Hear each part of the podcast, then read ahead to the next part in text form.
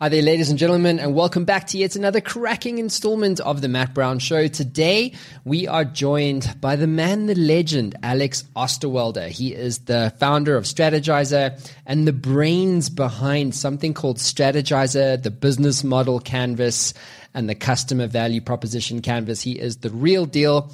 Alex, welcome to the show. Pleasure to be here. Why don't you give us the elevator pitch and walk us through what we need to know? so you know my team and i at strategyzer we tried to help unlock the, the potential of millions with business tools around universal business challenges like uh, business models value propositions organizational culture. And our client base is actually large companies around the world uh, like uh, mastercard nestle novartis. We just help them build growth engines. Growth engines. How would you define what a growth engine is today so it depends a bit, you know, what kind of growth you're looking for.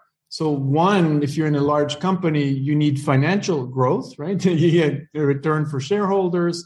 But then, you know, the best companies go further than that. They're looking at growth also in terms of employee experience. They're looking at, you know, improving their impact in society. So growth is something you need to define and then you build towards that. Fantastic, cool. Um, so I've got a lot of questions that I want to get into uh, with you today, um, Alex. So, um, what made you curious initially about business model ontology? What what was the spark that led you to, you know, generating the kind of thought leadership that uh, that you have done to date? Yeah, so I was always interested in business this goes back a little bit, right? So I, I studied political science, and I went to business school and did uh, information systems.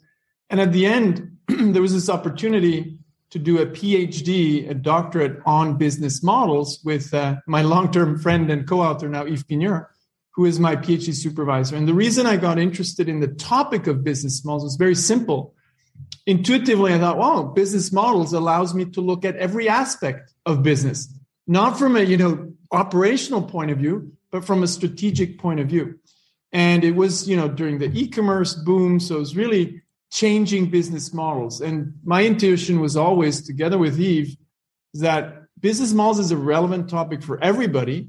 And you know, today you can ask a company what industry you're in doesn't make sense because the business model is the unit of analysis, right? Apple, what do they do? Yeah, they make phones but it's the business model that's powerful. Same for Amazon, right? They do e-commerce, they do all these kind of things. So it just got me excited. Um, started with a PhD, with a doctorate, and then people got interested in my work, and that's that's how it all started. And the internet, you know, made this stuff popular around the world. You got to love the internet.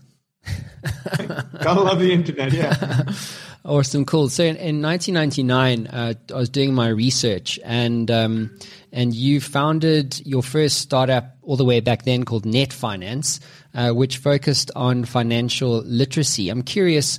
Uh, about how that formative, you know, first startups are pretty formative. So, how that first formative experience influenced your thinking about business model design and uh, and ontology. Yeah, so that's it's fun to think back so far, right? And yeah. how naive you are when you start out. So it came from a personal interest. I, you know, was a student and I was investing online because it's the period where it was really easy to start investing, and watching, you know, CNBC and all of that. But um, I, I realized there are more people who are interested in doing that. And we started a small educational firm to help investors figure out how to do this. So we did classes. It was really like an educational startup to do classes. And then we started to address financial institutions and tell them, hey, we know how to educate people on doing this online because the financial institutions at the time were only starting to create their e-brokers, right? And Switzerland is known for banks. So we had quite a few banks that we could go to. So that's how it started out. And we made so many mistakes you can't even imagine. It's just, yeah. you know, when you start, at the beginning, you're very naive, but it was fun. It's fun period. It is a fun period. I think a startup is probably the most fun environment you can uh, actually be in in business. Once it gets to a certain scale, it becomes less fun, you know, because you don't really, you mean the business model is validated. You kind of know what you're doing, who your customer is. And so there's a lot more certainty than, you know, the startup you know uncertainty I, I think, stage yeah i push back a little bit on that right okay. so you just need to know what you enjoy there are people who don't manage who don't enjoy the messy early part where you have uncertainty, where you have chaos, right? That's how this startup is at the beginning. There are people who are very comfortable and very good at managing. That comes later on. So I think it's just important to know what do you like? What do you enjoy? And then you join a company or create a company that corresponds to that. And that's why one of the big choices is also do you want to create kind of a lifestyle organization or a scalable startup? Those are two very different things, right? So we, we talk about startup as if it was one thing. Some people mean scalable startup, something that will become very big. And some people just, you know, think about building their own business. You know, entrepreneurship is a very broad term, can go all the way to family organizations. They call themselves entrepreneurs, but they've been around for generations. So I think you just need to figure out what type of entrepreneurship do you enjoy most? And that's what you need to go look for. Um, Alex, how do you figure that out? I'm curious. I had Steve Blank on the show, and I think um, I had um, this co- this topic come up a few times. In other words, it's like there's the flame and the wax, and if you need if you figure out what your flame is, uh, you become a lot more um, well. the propensity for you to be successful is a lot higher and happier also. Yeah. Um, so, in your experience, uh, obviously you consult to a whole bunch of startups uh, all around the world, corporates as well, which we'll get into. Um, but I, but I'm curious, how do you figure that out? What kind of founder slash entrepreneur you are? I think you first need to talk to a lot of entrepreneurs in different fields, right? You take more the lifestyle entrepreneurs that build smaller businesses, you know, maybe up to 10, 20, 30 people and then you talk to those who were venture backed or got very, really big. And besides the venture backed, they're now the bootstrappers that get very big. It's different from the bootstrappers that stay small. Just talk and listen to them. What were the biggest struggles? What were the things they were dealing with? And then you can ask yourself, do I want to deal with that? Yeah. Because when you're a venture backed company, you don't have a choice. You are condemned to grow and at a crazy pace now, some people love that. They love the pressure, but you're all in. You, you actually, and Steve Blank likes to say this a lot. You just bought into this, the business model of your uh, venture capitalists. You're not, you know, you're dependent on that. And then you need to look for the next round, etc. So if you're comfortable with that, if you're up for it, great. And you might just want to try, right? So you can't just read this stuff and talk to people and then immediately know. You have to live it. And, you know, I think over time, I, I started to realize you figure out how things work by doing them. And it's okay, you know, to fail with certain things. You fail with a scalable startup once or twice. Ask yourself if you want to do it a third time because you're probably going to get better at it. But you might also say, well, this is just not my thing. Because, you know, even a lifestyle business is hard, but it's different hard. But a venture backed or just a scalable company, that's a whole different dimension. And you need to really know what you're getting into, try it out. And probably first, before doing it yourself, join startups, right? You know, be an employee in a startup and you'll see, you know, what life looks like. That's the easiest way to figure out, you know, what this is all about. Yeah, you're touching on a very important point because um, my most recent uh, group of companies started scaling up, you know, doubling revenues every year, hiring lots of people. And then we reached the stage where I had so many people in the business, I was like, this actually sucks. Like I'm no longer happy as a founder. I think I'm I'm so sucked into culture and people and all the scaling up stuff um, that I'm actually less effective than I was when I you know when we were ten people. Um, and so I've learned, to your point, that I, I'm not a scale up guy. Like, I don't think I would actually like to take money and like a hundred million dollars or ten million dollars or whatever it is, and then just have to, you know, get a 10x return on my uh, on my capital. You know, uh, it's just not in my DNA. Like, I'm a guy who will see a gap in the market, commercialize the gap, build you a house, but I'm not going to build you a skyscraper. That's somebody else. You know, because I think and I love that. I mean, what you're saying, but I also think it's not black and white. They're in betweens. Yes. So if you take our case, we were, you know, relatively slow growing company for a long time, but now we decided let's scale because we created a lot of stuff that was successful, but we never picked one to scale. But since we were profitable, now we have a different possible path than venture capital. So we're raising debt. So there you don't have the same pressure. You have the pressure to remain profitable and pay back the debt, but you don't have the same pressure to grow at an incredibly, you know, at a crazy pace. So you can kind of steer it. So between the smaller house or the smaller building and the skyscraper, increasing their, their, their in-betweens, right? And between the bootstrapper and the VC um, backed company, you, you can work with debt. So I think we're getting more sophisticated also in the way, you know, of how, how we want to grow without having to choose between this black and white, right? Staying small or taking on VC. Yeah, and I think it oscillates, you know. So I think at some point you will take debt on the balance sheet. It's like a prerequisite, especially if you're going from like let's say a services business model to a product based one and you need the capital to let's just say hire a small dev team in house or even outsource it like you, you know a partner which is a key quadrant in your or partnerships a key quadrants in your canvas right so uh, you have to figure out okay well economically how do i fund this thing so at some point you have to take on some debt but to your point i 100% agree with you it's very different taking on debt versus a you know a high growth vc partner because they they're vultures if you like Yeah. And, you know, again, I mean, they're playing their role and they're providing more, you know, depends, right? Some, some more than just capital. So there's good stuff going on there. I think at the end, as an entrepreneur, you just need to choose, as you said, as you nicely illustrated, what makes you happy? Life is too short to waste your time, right? Yeah. And then build that company to make you happy. Because the worst thing you could do is just to you know suffer you become an entrepreneur to build something you want to build so the last thing you want is to actually stay in a company that you've created on your own and then you know it's not fun. That's really really terrible. So i i hate people who complain right? I like people who say okay this is not working for me. I'm going to change. We all have a choice. That's the luxury. There are enough people on the planet you know of the 7 8 billion we have today who don't have a choice. We have the choice. And we should not waste our time with stuff we don't really really enjoy doing. And when i say enjoy it can be hard work right but you need to enjoy that work yeah you got to enjoy the suffering right because there's a lot of meaning that yeah. comes along with the suffering of being in a startup you know and i love those environments um, and i think there's this, there's definitely a uh, in my in my experience there's very much a Silicon Valley narrative. Like if you go to TechCrunch, it's like a whole list of companies that raised X amount of money that's now valued at X billion. You know, um, and it creates a perception that you know if you don't raise money, if you don't scale, you, you you're not like you know the, the a successful founder.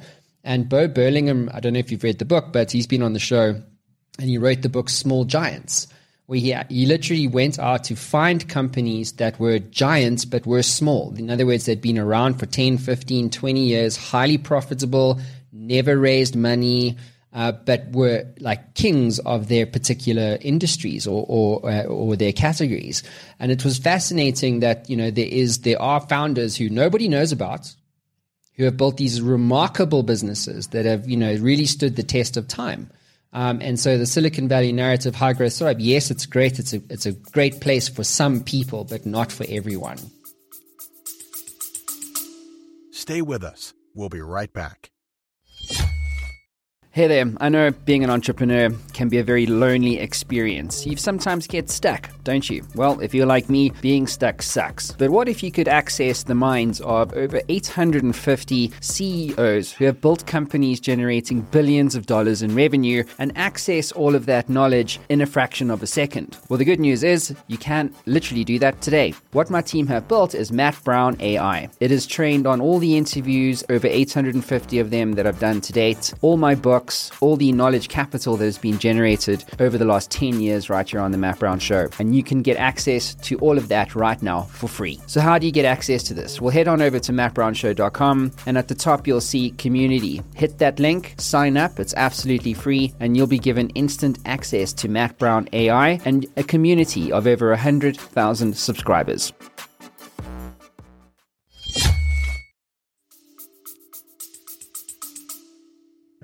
I think you know I'm seeing more and more entrepreneurs who are beyond that narrative, right? So we see a lot of bootstrap companies now, and they don't want to compromise on culture.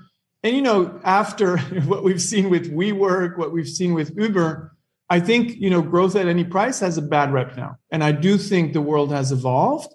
Even Silicon Valley, Silicon Valley has come under a lot of pressure. I think there's great stuff going on there, and there's very bad stuff going on, like anywhere in the world. Yeah. Um, so you need to kind of define as an entrepreneur what success looks like for you. And you know, I don't think the press is always helping with what they put on the cover of magazines because a lot of it is just not true right? So the number of companies that raised money and then died, we don't really talk about those. the number of, you know, young entrepreneurs who dropped out of school and became billionaires, that is the rare exception. The statistics actually show the most successful scale entrepreneurs are 40 years and older, right? So there are all these myths that that right you and me buddy the press makes us believe to a certain extent i don't want to you know blame the press. They're doing their job to to to sell sensation. Yeah. But we need to go beyond that and and really do the hard work of asking ourselves as entrepreneurs and as business people in general what do we really want? Can we create that environment? And i believe more than ever before we have the choice. But you don't have to work for a large company. If you don't if you're not happy leave. Create your startup you don't need to create a scalable startup right figure out what is really important for you. And I don't think enough people, I believe, and there are not enough people who do that hard work to define their very own personal success criteria and then work towards creating the environment for their personal success. We shouldn't adopt the success criteria that the media tries to impose on us. That's just bad, right? Yeah, absolutely. And I couldn't agree with you more. I think one of the things that I've I've observed is that there's too many founders building businesses based on accumulation. In other words, what can I accumulate materialistically and how fast can I do that? And that's the business that I want. And too few founders, to your point, are founding businesses based on who they are and what lights them up and what success means to them. Have you found I think there's more, yeah, there's more of that happening, right? So we'll always have, if we put it black and white, we'll always have those, and I shouldn't say those, right? There's always this this desire. Oh, I want to get rich. I'm going to cut corners. I'm going to do you know NFTs or whatever else you want. And then there's those who do the hard work of figuring out what is important to them, and they create the organizations that actually do that. So you know, and then there's it's not as black and white, but I see more and more, and that's super super fascinating. More people with profound values, and then they live up to those values, which may include wealth, because you know it's, it's not like wealth doesn't matter, but they they don't compromise. They won't go you know for the shortcut, and that's super super important. I think you know with with the Ubers, with you know at the beginning, and with WeWork, I think we're kind of living the end of those shortcuts. Maybe wrong if I look at what's happening kind of in, in Web three still, but but um, I see a whole bunch of people who are building organizations where they want a strong culture and they won't compromise on culture just for growth. Yeah. Yeah. So let's talk about you and Strategyzer. Uh, so you mentioned, you know, success means different things to different people. Uh, scale, we touched on now, uh, different types of founders. Uh, so um, I'm bringing it up on screen for everybody. So this is strategyzer.com, uh, Strategyzer Innovation Software. Um, what do you? What is success now for you? I mean, obviously, business model canvas is used all around the world, um, but what does success now mean to you? So, for our company, and then also for me personally, you know, like our, our customers are large companies around the world, right? So we get them on board, and they pay us for us to help them build growth engines. But what I really, you know, hope we can do is change the way they work right? So again, actually creating real growth engines, but not just growth engines, but better places to work. And here's the reason why, right? So we kind of glorify the startup world, and I love the startup world. It's kind of where I came out of.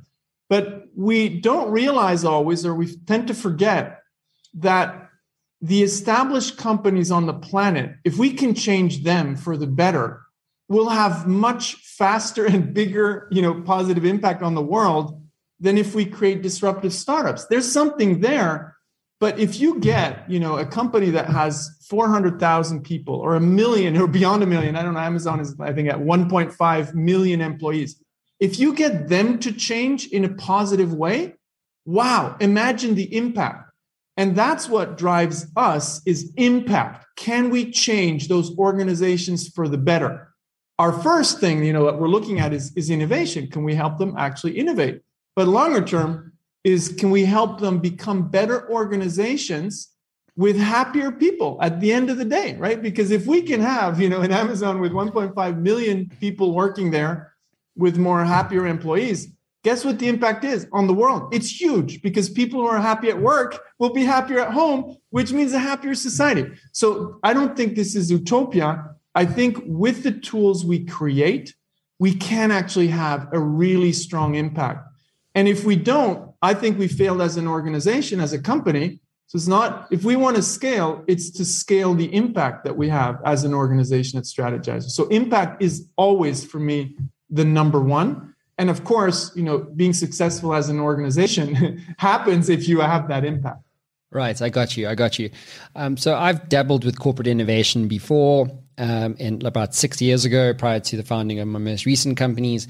And what I found in my uh, humble experience is that corporates, uh, at least in Africa, love to talk about innovation, but actually doing innovation is a very different thing. so, yeah, yeah. right, and I'm I don't know if that's true. You know, in in in you know in Switzerland or Europe or eh, with your customers in in um, in uh, in North America, for instance, or developed economies around the world. Um, but um, but it's a hard thing to do. I mean, even uh, startups have it lucky, I would say, because they get to pivot quickly. Like we pivoted four times before we found our strap, and then everything changed. Uh, but uh, corporates, you know, it's a big ship. It's like trying to turn Titanic. It's a hard thing to do. yeah. Um, so it's very hard. Oh, it's yeah. so hard, man. It's so hard. Um, and getting senior uh, leadership buy-in is essential in the whole innovation journey or growth engine journey especially when you have shareholders and the company might be listed and so on and so forth and established customers, blah, blah, blah. So, where in, your experience, uh, Alex, where does corporate innovation actually go wrong most of the time? So, I think in the past, it was almost a nice to have, let's say, you know, maybe 20 years ago. Today, and that's the good news, companies don't have a choice. Like, it's not, oh, ah, I will do innovation, right? No, you if you don't do, you'll get disrupted, right? I mean, look at the Netflix and Blockbuster story, right? So that is happening in so many industries, right? It used to happen just in media, and but now it's happening everywhere in food, in pharma. So today, if you take our list of clients, we have five of the top 10 pharmaceutical companies on the planet who are our, our customers. Why? Because their business model died 10 years ago they don't have a choice. So I think what you were saying, of course, is very true that a lot of companies talked about innovation. There's actually a BCG study that says 75% of companies put innovation in the top three things they need to work on. But 20% only are innovation ready. But that is growing fast. And I can see it from inside companies. So the leadership commitment today is in a completely different space than three years ago, five years ago, or 10 years ago. And that was the last missing piece. Because I don't think any company has a problem of innovation talent or ideas. Like every company, you know, if 100 people onwards, you have innovation talent, you have enough ideas.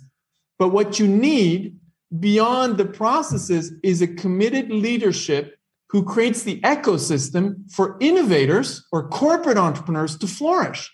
And that's happening. It's slowly happening, but it is. So the reason I can say this with confidence is because we're starting to work with senior leaderships and boards to redesign the org chart to give innovation power. Because, you know, there is no company on the planet that doesn't do innovation, but it remains innovation theater. Steve Blank likes to use this word a lot as well innovation theater. Mm. But today, companies can't afford innovation theater anymore. They need innovation results. Because if they don't get innovation results, they'll end up like Blockbuster. And this is really, really happening. We're seeing it in the in the food industry. It's happening. So they don't have a choice. And you know, some companies will disappear, at least some CEOs will disappear if they don't embrace innovation fully and they don't fully commit. So the last missing piece is leadership commitment. And that's our challenge at Strategyzer. We were bottom up. You know, we get all companies use our tools. But what we didn't have yet, and what we're working on now, is committing, you're getting all the CEOs to commit to actually create the innovation ecosystems for these tools to work. So that was the last missing piece. And that is happening across the board in all industries. Really fun period of time. It is, um, and also one of the key things I came across recently is is is the average age of a New York Stock Exchange listed company. So 50 years ago, it was 78 years. That was the average length of standing or tenure of a company listed on the NYSE. Now it's 18 years. So this goes to show, right? I mean, in Facebook is 18 years old, trillion dollar company. That happened so fast. I mean, if you think about Toys R Us is another great example uh, of, Yeah. a, of a company that didn't fully embrace uh, e-commerce and paid the price for that. Um, and you know Kodak, and there's just so many examples of this, Blockbuster, so on and so forth. Um, but it seems to me that, uh, to your point, this is no longer a nice to have; it's an absolute requirement. So I'm curious to maybe double down uh, on your um, your reference there around an innovation ecosystem. Because Yeah. I, I'm curious, because obviously, uh, for those of you who don't know, the business model canvas is a fantastic canvas to help you figure out how to innovate. And I, that's my very succinct, uneducated view, considering you designed the thing. Uh, but uh, I'm curious now, how do your tools, uh, you know, uh, live in a innovation ecosystem? I'd love you just to unpack that for us. So let me actually see if I can switch to quickly draw something. There, there are two drawings I'm going to make, and it's actually what I use with uh, with senior executives around the world. See, oh, look, we got it to work. so basically, every company, you know, beyond the startup stage that is starting to scale a successful business model and becomes a corporate actually has two worlds within that organization. That's exploit managing your existing business model and scaling it. And over time, you, you're probably going to have more than one. And then on the other end, you have explore, which means continuously. So let's take this as an established business, right? It's almost like, okay, little building, little house. But over here, you know, you can't afford to not explore anymore. So if you're an established company like Nestle, 100 over 150 years old, well, if they don't continue to embrace this world here of real exploration, they're going to die. They're going to disappear because the food industry is under huge attack, right? Because it's getting easier and easier for small companies to reach a large audience. So you actually need to create two one ecosystem that has two cultures under one roof. You have an execution culture, which we call exploit, and you have an exploration culture, which allows you to search and test and kill, but then also let the be- best business models and ideas bubble up.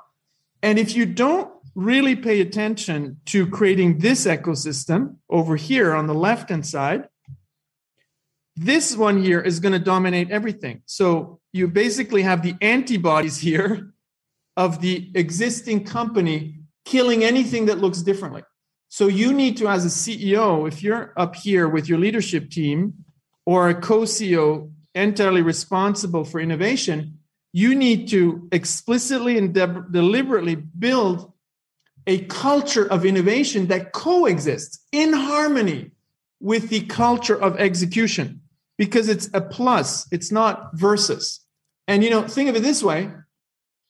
So, so sometimes corporate innovators they call themselves pirates, right? And they're rebels, and they're super proud of that. And I say, well, that's not very smart because historically we kill pirates and rebels. So, is that really what you want?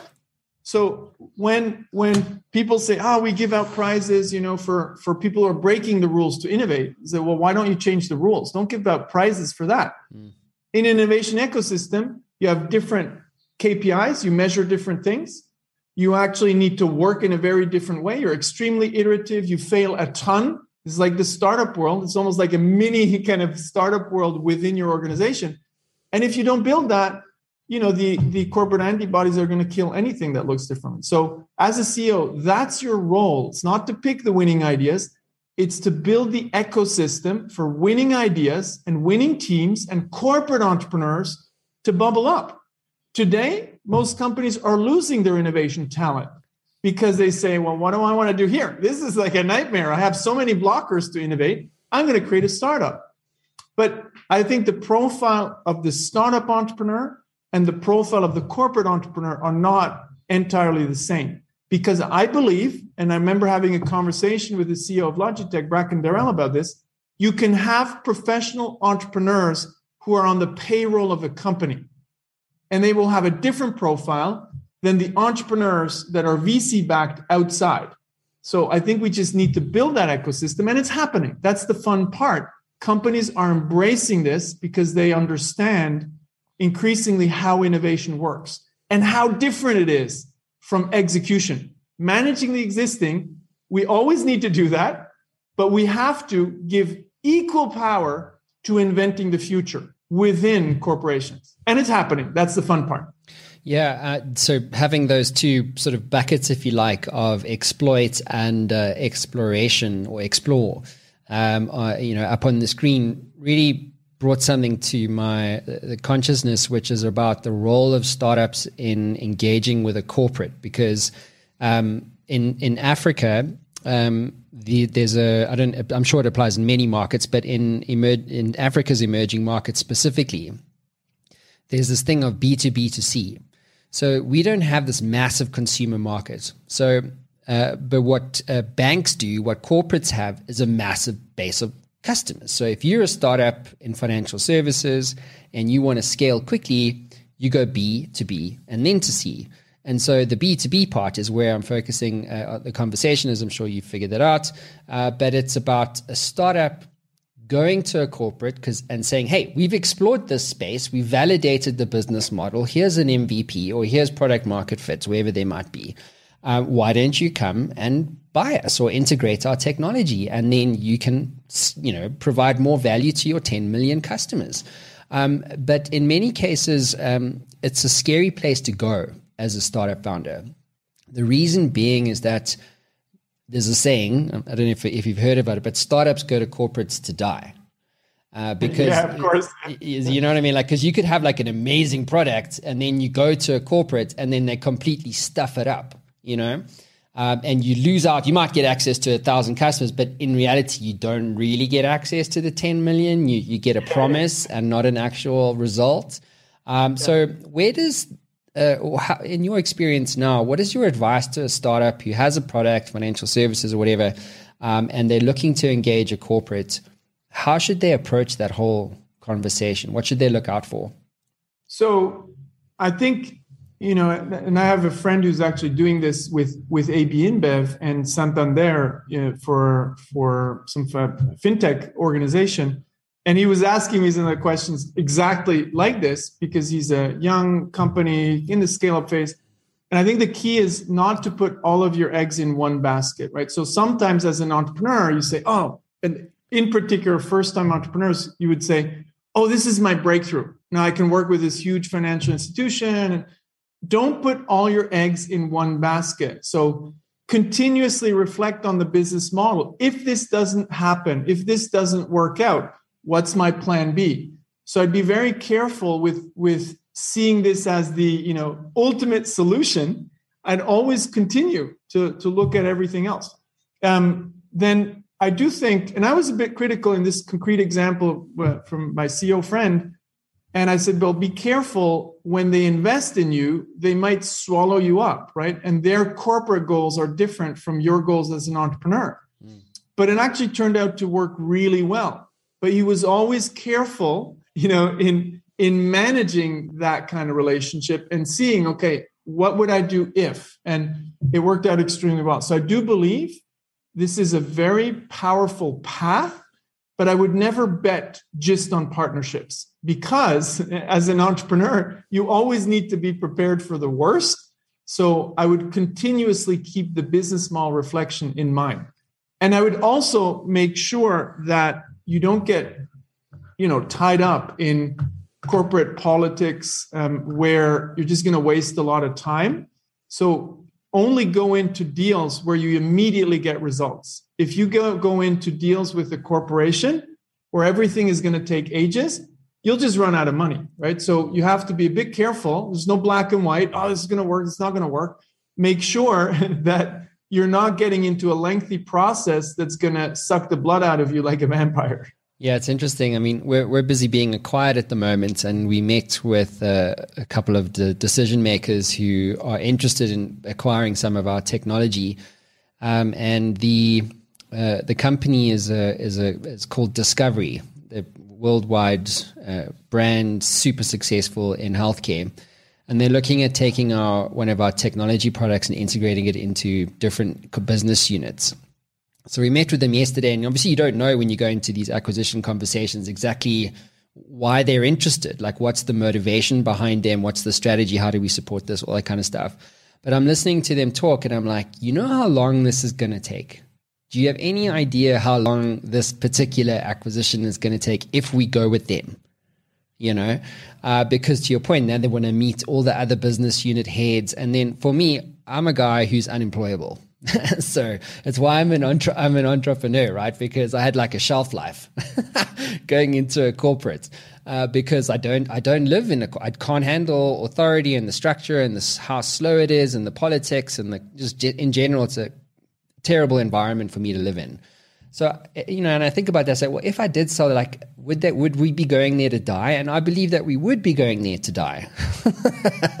you know, um, uh, but uh, it, it is very much a, a, a context relevant uh, approach. You know, and I think going back to right up front, what we discussed was who you are. You know, what type of founder are you? Um, and I think there's a corporate entrepreneur idea. There's a startup founder who just wants to have a lifestyle type business, and there's a VC founder as well. You know, um, but um, all of these things are, are, really subjective. If I might change gear for a moment uh, with you, Alex, um, I want to talk to you about technology.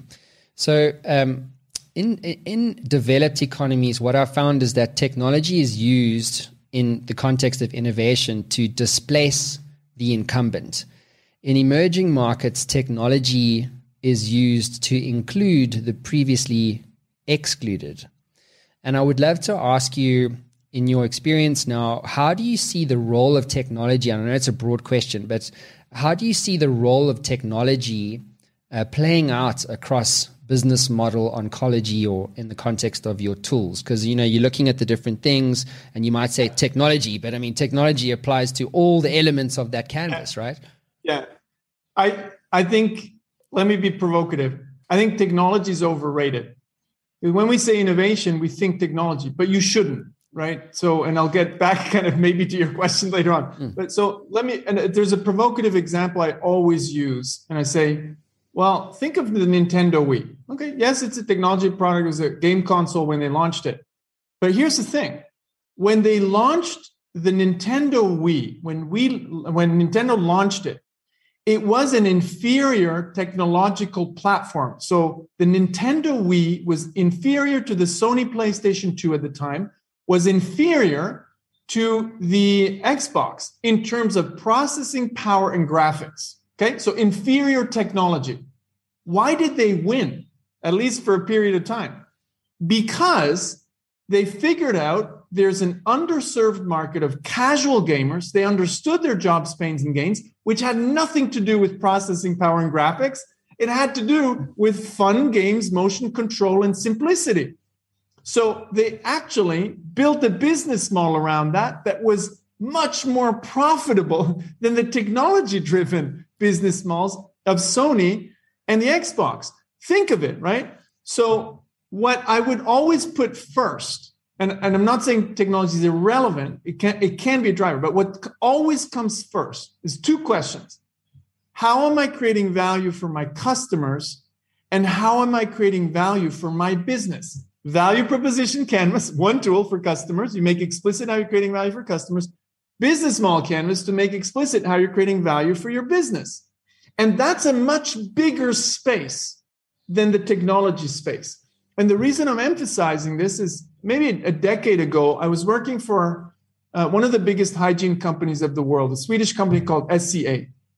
And they said, wow, Alex, this is provocative. We're going to take all of our failed technology and science projects and we're going to put them through the lens of what could the right business model be.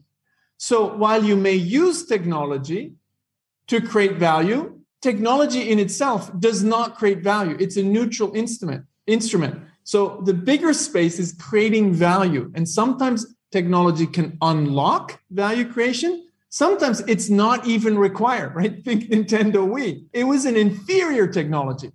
So if we bring it back to the context you're saying, I think what's really exciting in the in the context of emerging markets or developing countries, however we want to call it, is that business model innovation with technology can probably unlock things that weren't you know accessible before and it doesn't have to be new and advanced technology it just has to be you know the, the right thinking around customer value creation and business models. So it sounds very trivial because I'm basically saying, well, go back to the basics. But we get so excited about technology that we forget the only thing that matters first is are we creating value for customers and how?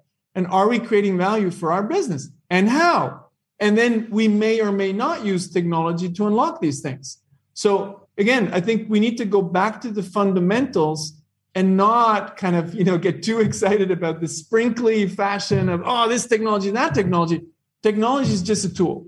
And if you don't understand the business basics and, and you know the basics of entrepreneurship to a certain extent you even with the best newest technology you're going to fail.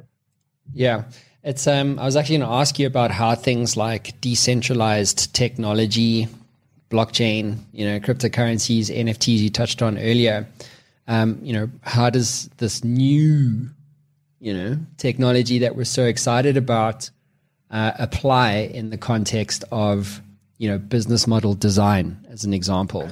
And that's what you're saying, right? Yeah. I'll give you a historic example, and then we can ask ourselves, how does that apply today? So, and because I love historic business model innovations. So the first photocopying machine was the Xerox 914. Okay, that was a new technology. And actually, was the company was called Haloid before they launched that whole thing. First modern day photocopying machine. It was insanely expensive, and it did something nobody actually knew they needed. It could make 2,000 photocopies a day when people didn't even know they needed photocopies, right? Today we don't need them anymore, but right back then that was so new because you would make 20 copies with a smelly chemical process. So that had two challenges. Nobody knew that this technology could be useful to them, and it was way too expensive. So they had to come up with a completely new business model to even bring it into the market. So what did they do? They said, okay, we're gonna we're gonna lease these machines, and you get them for a really cheap price. We're gonna do big shows in in you know in in New York in the middle of the city, so people can get a feel for this. But here's the thing: they they did a business model innovation. They said you get 2,000 photocopies for free for every month with the leasing fee that you pay. But for every additional copy, you're gonna you're gonna pay a couple of cents. So people said, "Oh, this is good. I'm going to take it on." And then what happened is they started photocopying 2,000 times a day from day two onwards. You know, um, Haloid or Xerox then, as it became, would earn money. So the question is not the technology per se. The question is, how can I create a business model around the technology to make it work? And if I'm looking at the whole kind of blockchain world today, I'm not seeing that clarity. So I started out with business models when the e-commerce world started, and then we had the bust. But there I could tangibly understand some of the business models. Today in the blockchain world, today and i'm i'm the last person you want to get advice on on that world because i don't understand it yet but the reason is not the technology what i don't understand is the business models and when i don't understand the business models because today most of the stuff that is winning is basically platforms to exchange currencies and stuff. Like that's not a value creating business model. That's speculation. So you're so i don't see yet clearly, and I'm sure it will happen, but I don't see yet any business models emerging other than trading platforms for, for digital currencies that are really here to show me this is how it's going to be an infrastructure like the internet. Will it happen? Without a doubt. But as long as I can't see the clear value propositions and business models, I'm remaining skeptical. So, so I think at the end of the day, always back to the basics. What's the value proposition? What's the business model? No company can survive. Again, sounds really trivial. Mm. No company can survive without value proposition or business model. Today they can survive because there's an insane amount of venture capital money that's that's infusing um, money into this market. But there there are, to my understanding, other than trading platforms, nothing there yet.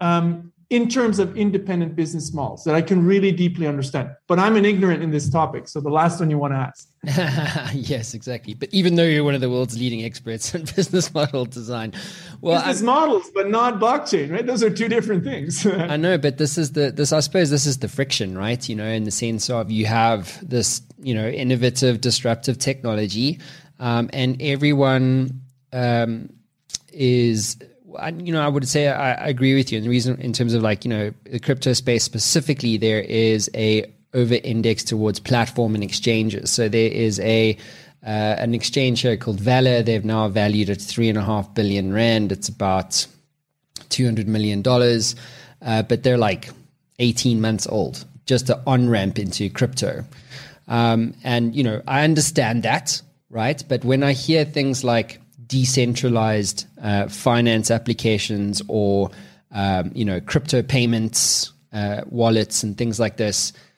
I don't understand that.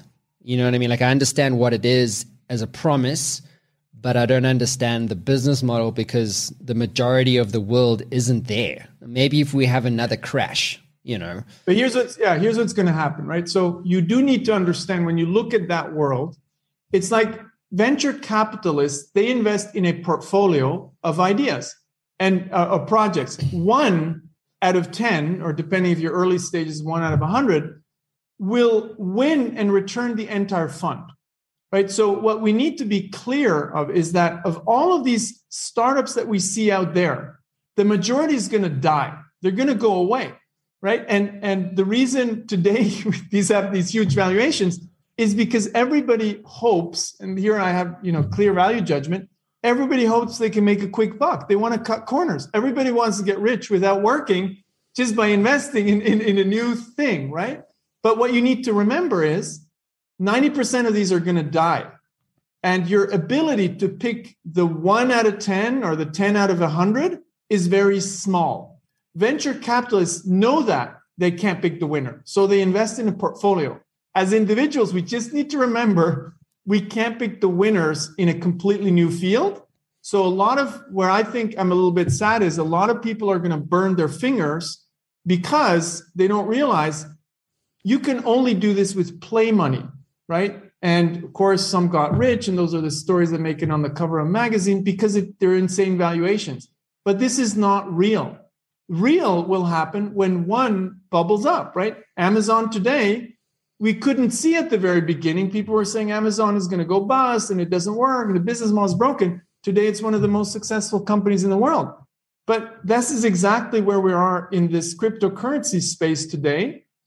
Some will make it, but it's impossible to see which ones are going to be the real winners. So that's what's exciting. But unfortunately, a lot of people are going to get hurt and they're going to burn their fingers. Yeah, it's like I keep seeing NFTs like everywhere on uh, on Instagram. It's like the new like this monkey design. It's going live, and uh, we've got you know MMA fighters, um, you know.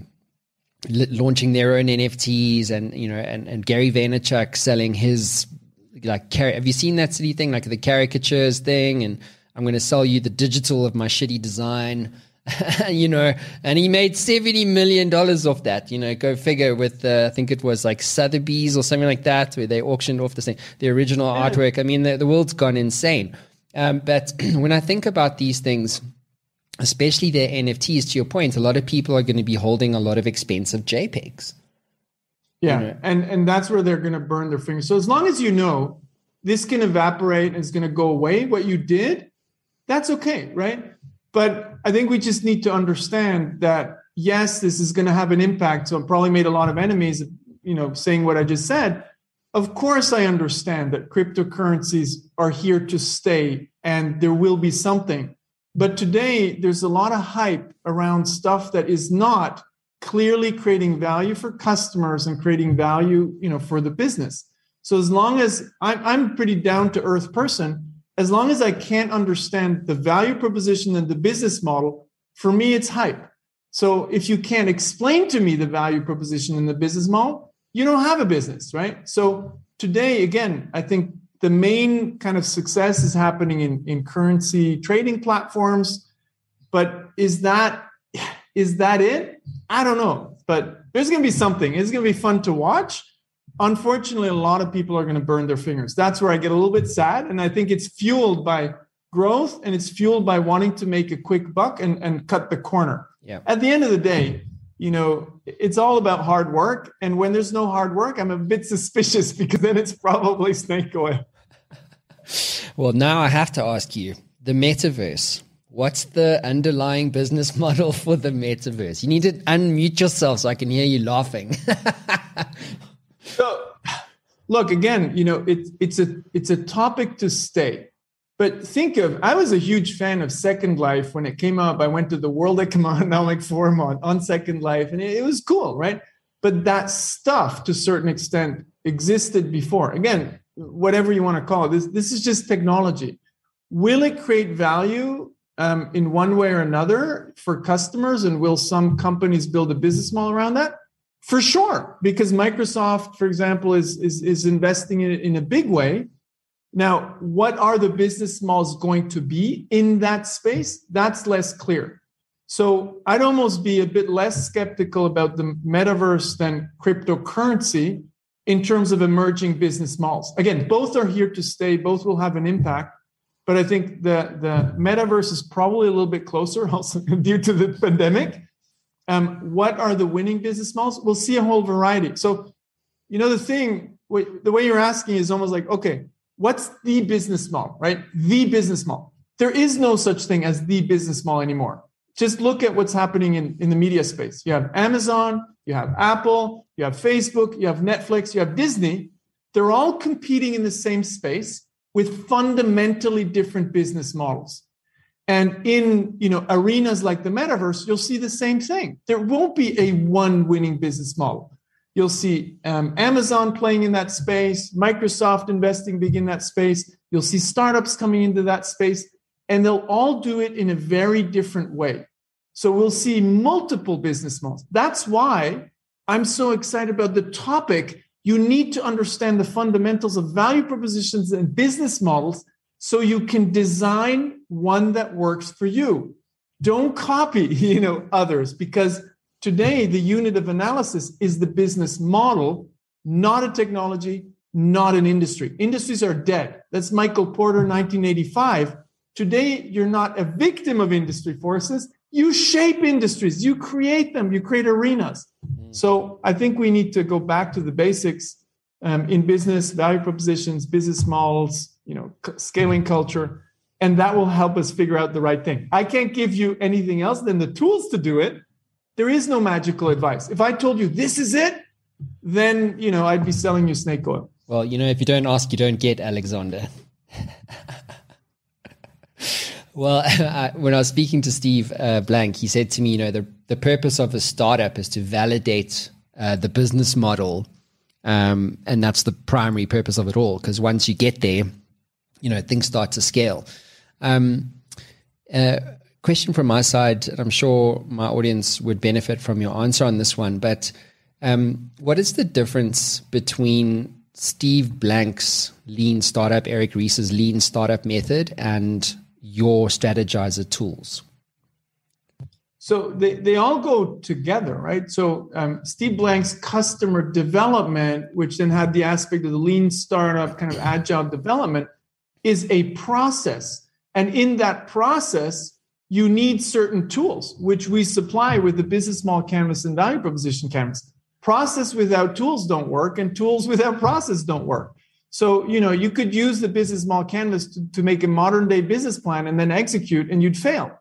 So, what you do need is to sketch out your idea in half a day, business models, value propositions, and then you accept. I don't know if this is going to work. I'm going to go and test and adapt, right? So that's where the process comes in. So both together is how the magic happens, where you put process, like customer development, lean startup, together with uh, with uh, the tools. So let me just make this one drawing because I think this is important. In the startup world and innovation, we kind of go from idea to a real business. Let me make a skyscraper here. This is a real business with flags and so. Right? And this is not a linear process where we draw a business model like this and we execute with a business plan. Unfortunately, people still make business plans. This makes no sense because the process in the in innovation and entrepreneurship is messy. You advance, you regress, right? And some of them will make it to here. So the point is, you need to accept when you start, uncertainty and risk is at its maximum. You don't know if it's going to work. So you take a starting idea, and the ideas are cheap. People think, oh, I need a great idea and then I'm going to succeed. No, ideas are worthless. What you need to do is reduce the risk of this being a stupid idea. And how do you do that? well, you start to talk to customers, right? And they will tell you, I don't have this problem. I'd never pay this. You failed. Good. Just reduce the risk. Then you make a paper prototype or a brochure. You put it on here. They say, well, I don't care about this. You failed. You change, you adapt. So you increase, I'm using this color all the time, you increase the investments in the experiments while you're decreasing the risk and you're constantly adapting your idea. So the hard part in innovation is to adapt the idea until you have a value proposition that customers care about, until you have a business model. That's why personally, I actually start to avoid the word validation. This validation sounds like I'm going to take this idea and I'm just going to validate how smart I was. So I like to, you know, go back to the roots of, of Steve Blank's thinking.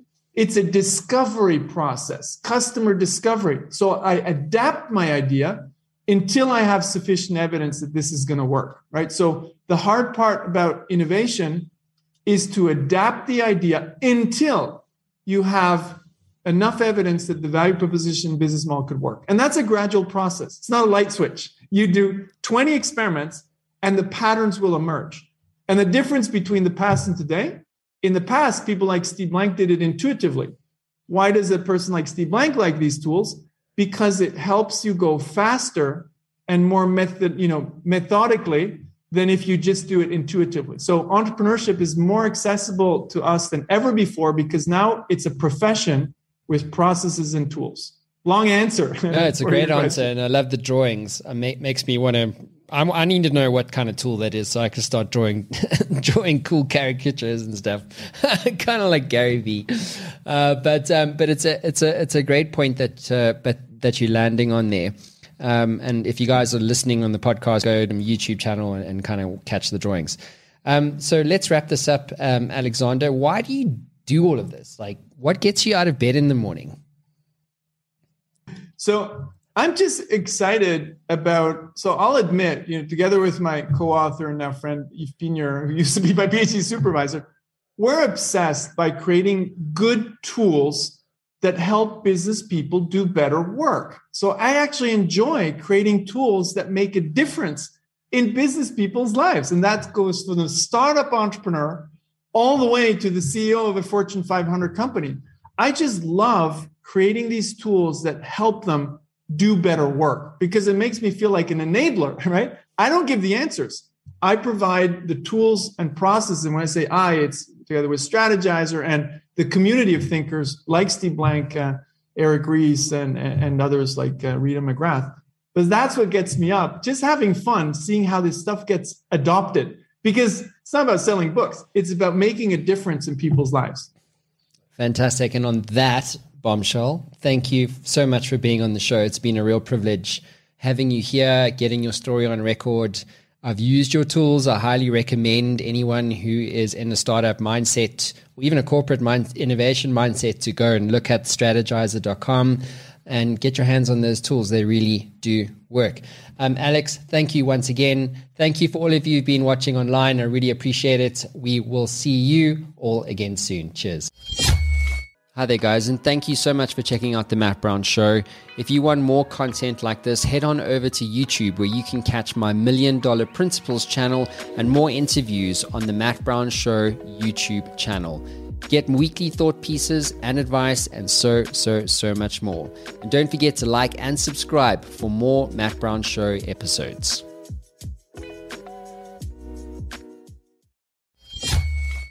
Ever wanted to become a best selling author? Well, I'm in the influence business and I work with business owners and CEOs and business leaders to help them scale their influence. And we do this as a team by helping you to become a best selling author, sought after speaker, and industry influencer in only 30 days. My team and I have developed a system that delivers a best selling book and a launch campaign 300% faster and 50% less cost than anyone else in North America. This system is incredibly efficient. One of my clients, Haiku, went from a 2% share of voice globally to an 11% share of voice globally in only seven days. If you'd like more information, head on over to showworksmedia.com for more. That is showworks with an X.com.